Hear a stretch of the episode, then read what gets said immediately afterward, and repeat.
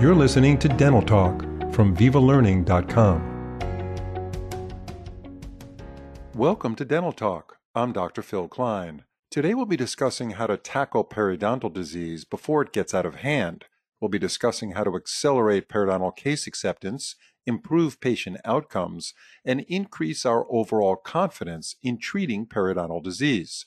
Our guest is Amber Auger, a practicing dental hygienist, consultant, and international speaker. Before we get started, I would like to mention that Amber will be presenting a live webinar on vivalearning.com titled Risky Business Treating Periodontal Disease Based on Your Patient's AAP Classifications. It's scheduled for Thursday, June 2nd at 7 p.m. Eastern, 4 p.m. Pacific. Simply visit vivalearning.com to register. The webinar is free and you can earn live interactive CE credit. Amber, it's a pleasure to have you on Dental Talk. Thank you so much for having me. I'm excited to be here. Very important topic. We all face these challenges in our dental practice every day. And we're not only talking to periodontists or hygienists, we're talking to everybody, right? Every dental practitioner that sees a patient has to deal with some form of periodontal disease. And as the title states, it's always good to get it early. So, what do you find to be the most common mistake when treating periodontal disease? What I find to be the most common mistake is saying, oh, that's only a five millimeter pocket, let's wait or oh that could be a pseudo pocket. Um, and really the issue here is of course if we're not diagnosing and treating early that only leaves an opportunity for that disease to progress. In addition to that what is typically linked with that is whether it is the hygienist or the dentist feeling like they've taken responsibility for that inflammation. We've been treating this patient, we're not getting a good result. That's on us. We must be doing something wrong and not really giving the patient the opportunity to take ownership of the disease. Okay, so that's interesting. So, how do you get the patient to, very briefly, how do you get the patient to take ownership of the disease when the patient's coming to you every six months? Yeah. So it all comes back to evidence and trust. So you have to be showing the patient exactly what you're seeing in the mouth. So this is where disclosing comes in. And I'm telling the patient, you may be using an electric toothbrush or a water flosser. However, you're not adapting it correctly. Here's the evidence of disease. Look at all of this stained biofilm that's present. And there is clinical technology that you can actually timestamp that bacteria. So there's no battle of, oh, that was just from lunch. I just ate. And you can actually say, no, this is actually matured plaque it's 24 hours, 48 hours old. And then, of course, picking up the intraoral camera, holding up the mirror, and showing them what an area of health looks like, and then what the area of disease looks like, and teaching them that they have the ability to reverse that gingivitis. They have the ability to prevent the progression of that periodontal disease. Do you put any fear factor in that discussion as far as if they don't listen to what you're saying down the road, they're going to have, uh, you know, full dentures? So I think that as dentistry, we've always gone down the route of shaming and I shaming and fear. And I personally don't feel that shaming and fear work. I do, of course, explain the risk, but for me, it's always about empowering that patient. So if uh, they've always been recommended to floss and they're not flossing, then we have the conversation of tell me why you're not flossing. What do you not like about it? And it's more encouraging. It's more motivational interviewing. It's not yes or no questions, but it's a collaborative approach. And what I will say is I've been extremely successful in the case acceptance with my patients as a practicing dental hygienist for the last 12 years and a, a, consultant, what I find is most practices think that everybody's on board and on the same page and calibrated with perio, but that's not the case. We have one hygienist who's recommending scaling, the other one who's saying, no, that patient is healthy. So having those conflicts really does create confusion among our, ourselves and of course among the patient. So they always need to be hearing that same messaging and then reinforcing it every time they come in. Okay, so and, you're saying you're so you're saying that within a practice there could be a diversity of approaches to the same patient as they move through the practice or if they move from one hygienist to another they have a different approach. So you're saying everybody should be on board with one mindset, right, when it comes to treating these patients at the level their their dentition is at at that time. Absolutely. Everyone has to be calibrated and on board because if a patient hears a different message from another provider in the practice, all trust and continuity is lost. Yeah, no, that's a good point. So, in your mind, and you did cover this, and this kind of dovetails this question into what you just said, what are the three key elements, if you could identify those, to achieving a high rate of case acceptance? Because if you can't get case acceptance, you're not going to be furthering the process of treating that periodontal disease. Right, right. So number one, which we just briefly reviewed, is that that truth, uh, trust is in the proof of the disease. So disclosing the patient, showing them what they're missing, and then teaching them what they've normalized is not normal. Healthy gums don't bleed. We know that. And they're going to say to you, well, my gums have always bled. Okay, if that's the case, there's something going on systemically that we need to address. Perhaps you have uh, periodontal pathogens that are out of control. Let's get you down a route of salivary diagnostic and identifying what we're trying to treat. Because here's the thing if, if we don't understand the pathogen that we're treating, some patients can respond very well to xylitol products where others don't. And we've all seen those patients who come in, they have the sticky orangey hue plaque on their teeth, and you you think to yourself, this is going to be full blown scaling. You pick up your power instruments, you remove that biofilm, and lo and behold, there's nice coral pink tissue versus that patient who comes in and there's barely any deposit and there's no bleeding. The difference here is a slow rate of progression and a rapid rate of progression when we look at the AAP classifications, as well as a balanced oral microbiome and one that is in a state of disease. Um, then we look at time management. To do this in a way that is effective, we have to remember that if you are scaling for more than 20 minutes, it's not a prophy. And that first 20 minutes of the appointment should be an assessment appointment where you can then identify what gingival tract your patient's going down. Is it disease? Is it healthy? Or is it periodontally involved, right? Gingivitis, healthy, periodontally involved. And then you can plan accordingly and use your time very wisely during that one hour appointment that most of us have. Yeah, and no, then we talked about that motivational interviewing. Yeah, mm-hmm. yeah. Tell us about that because that motivational interviewing is a big part of the case acceptance. It is. So, what we have to do is we have to identify what is that patient's motivator. Some patients are going to be motivated by um, time. How quickly can they get it done? Others are going to be motivated by appearance.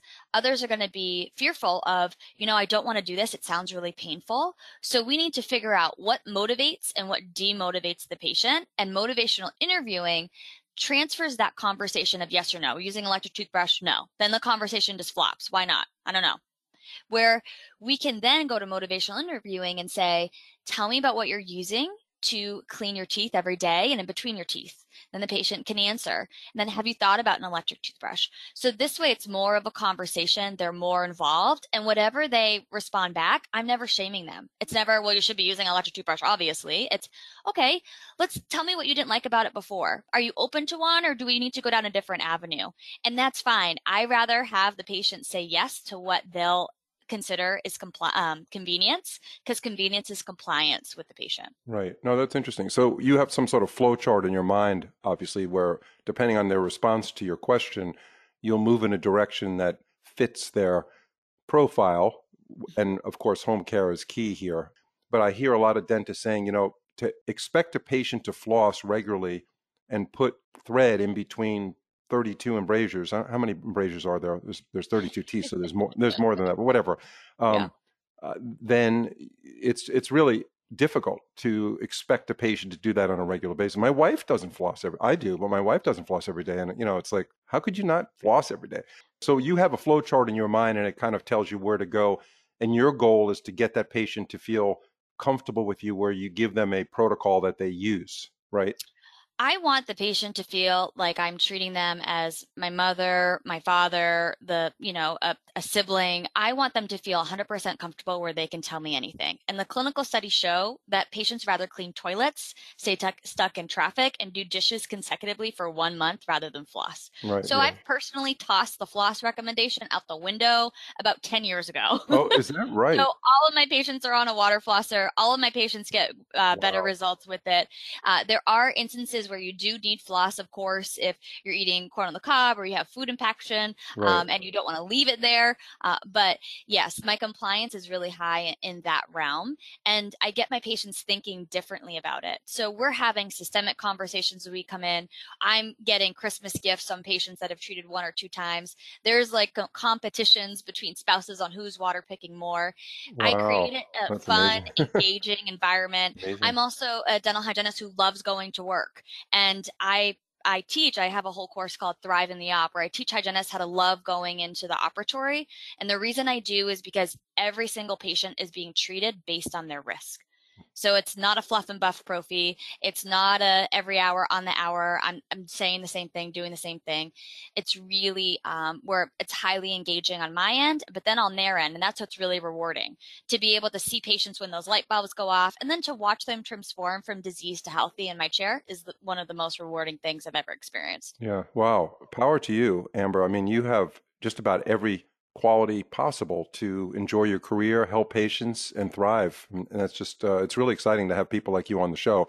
So let me ask you this about implementing a protocol in the office. So a dental office thinks they have it all set up, it's all working, they have a couple of hygienists, but they don't really have a systematic approach. Mm-hmm. And they're not really thinking along the lines of what you've just described so well in the last five ten minutes. What is the easiest way to begin implementing a systematic approach for a dental practice? So the easiest way to implement, of course, is number one, that calibration across the board um, for everyone who's making sure that you're getting a nice comprehensive periodontal chart.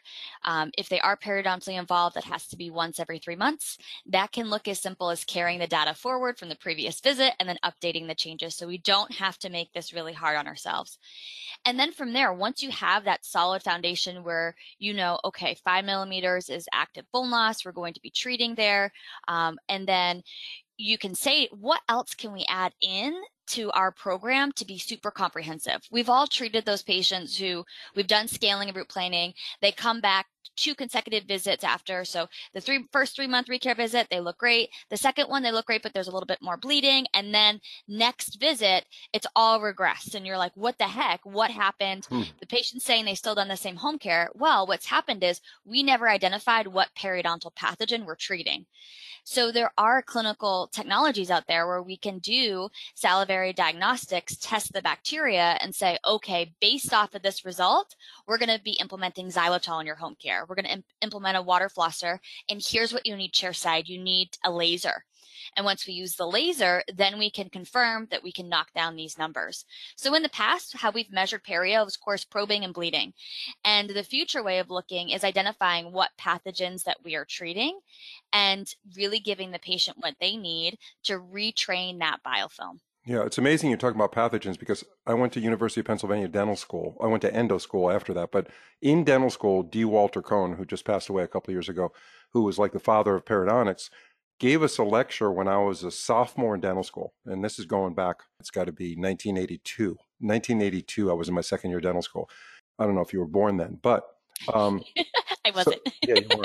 So I was in my second year. De- right, you were you were you were not even born yet. But um, the interesting thing was he gave a talk about the future of periodontics, and he talked about treating perio disease by identifying pathogens. And I thought that lecture was so impressive. I took notes on it and kept those notes for decades. They're in mm-hmm. a box somewhere in my garage, yeah. written on a uh, legal size pad. And you're saying the same thing in 2022, and this was in 1982. So that's 40 years ago. It's mm-hmm. amazing. So yeah. So as you're saying this, I'm getting a fire in my belly. Like I have full body goosebumps. This is why I do what I do because that story makes me so upset. We've had that clinical technology. Why haven't we implemented it?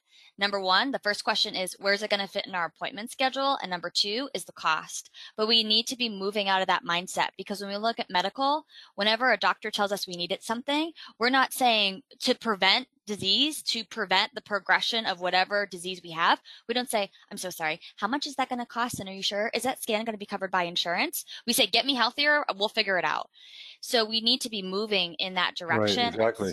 It's, and, it, well, what the, I mean, the, the paradigm that you're talking about is that it's not just scale, root plane, prophy and send the patient to the dentist, hand it right. off. Yeah, I mean it's it's amazing stuff you're saying. I, to get this implemented on a broad basis across the dental profession would be the challenge. And it, like you said, for the last 40 years, it's it, based on that lecture. It's still we're still facing that challenge. There's a couple more things I want to ask you. One is, you know, with periodontal disease, you get gingival recession, which means you have root exposure. And having that root exposed causes sensitivity. What are some of the things that you do in your practice to handle that?